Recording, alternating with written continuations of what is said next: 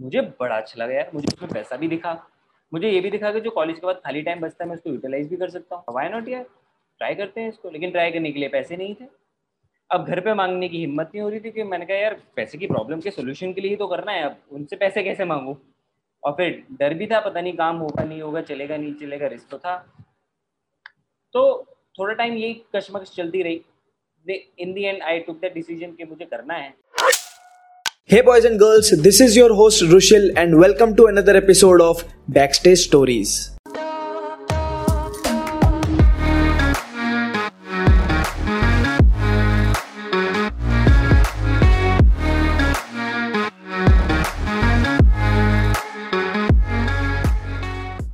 तो आज मेरे साथ जो गेस्ट हैं वो पर्सनली मेरे लिए बहुत इम्पोर्टेंट है क्योंकि जब आज से सात साल पहले मैंने अपना प्रोफेशनल करियर स्टार्ट किया था तो मैंने इनसे बहुत कुछ सीखा।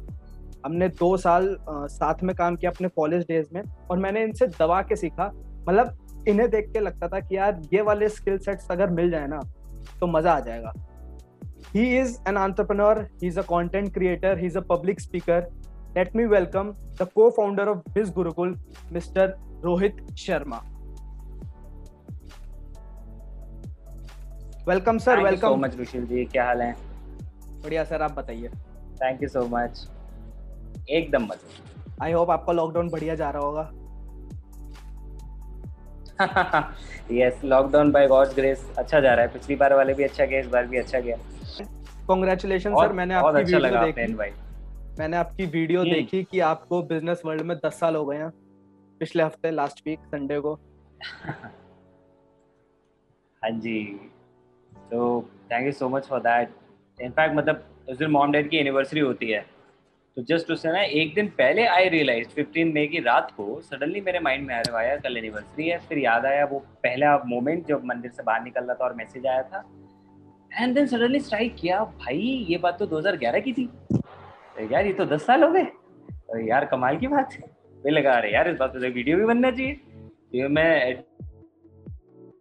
लोगों क्या रहे तो बस मैंने वही सोचा और वो वीडियो दिल से बनाया ऑब्वियसली तो इसलिए ज़्यादा बहुत सारे लोगों के साथ वो बहुत अच्छा कनेक्ट किया वो वीडियो। जब आप स्कूल हम्म। में थे मतलब इलेवन ट्वेल्थ में आपने क्या अपने दिमाग में सोचा हुआ था कि यार आने वाले दस साल कैसे जाएँगे? मेरी जो सिंपल सी प्लानिंग थी ना वो यही थी कि ना मैंने अपने फैमिली में देखा था कि जो लोग बिज़नेस कर रहे थे वो लोग काफ़ी अच्छी उनकी अच्छी लाइफ थी।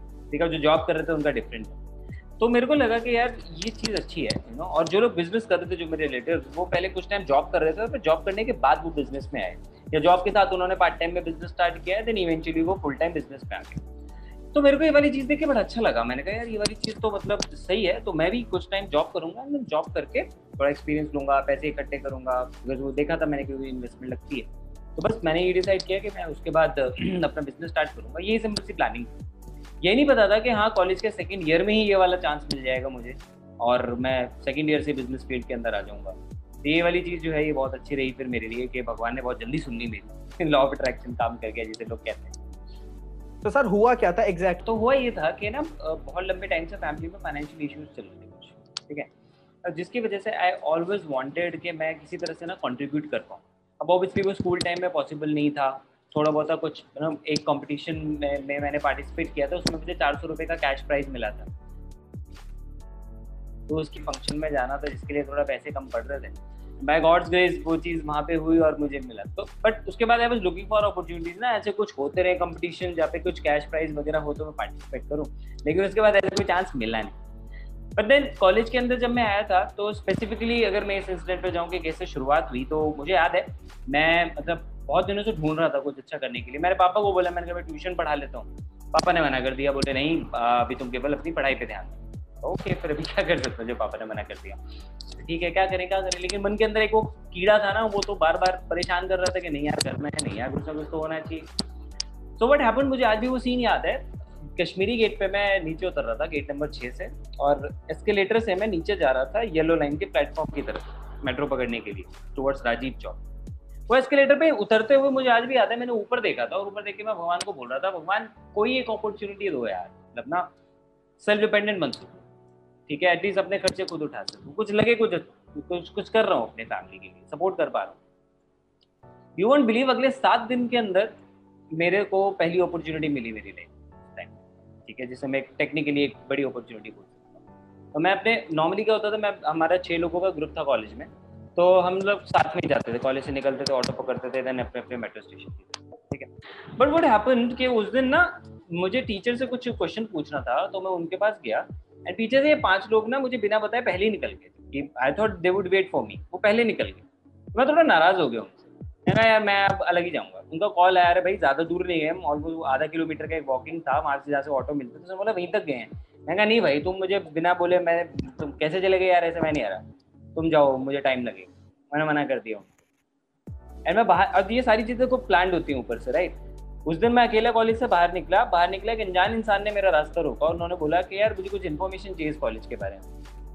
मैंने उनसे बातचीत करना स्टार्ट किया। तो पता लगा वो फिरोजपुर से निकले एंड मैं पहले पापा का ट्रांसफ़र था फरीदकोट में। तो चार साल, चार पाँच साल में वहाँ पे रहा पंजाब में। फिरोजपुर बॉर्डर लगता है पाकिस्तान का। फरीद फरीदकोट से ऑलमोस्ट जैसे दिल्ली, गुड़गांव, ऐसे ही फरीदकोट और फिरोजपुर। तो वो वो एक अच्छा कनेक्शन बन गया वहाँ से, फिर उनसे कुछ और बातचीत स्टार्ट हुई। देन इवेंचुअली उनसे थोड़ा दोस्ती हो गई। एक टोटली अननोन इंसान।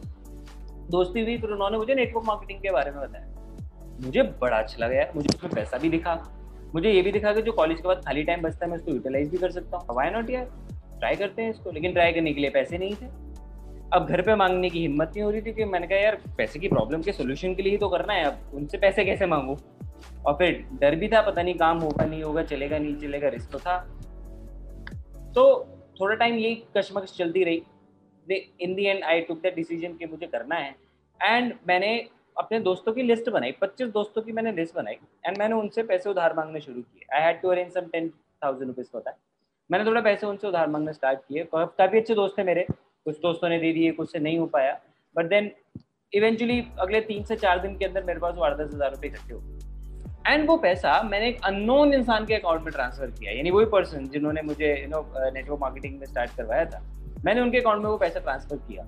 उस टाइम पे मन में सिर्फ़ एक ही थॉट आ रहा था, भाई, क्या कर रहा है? सोच ले। अननोन है। किसी को बता भी नहीं पाएगा तू कि तूने एक अननोन इंसान के अकाउंट में करवा दिया। लोग हंसेंगे।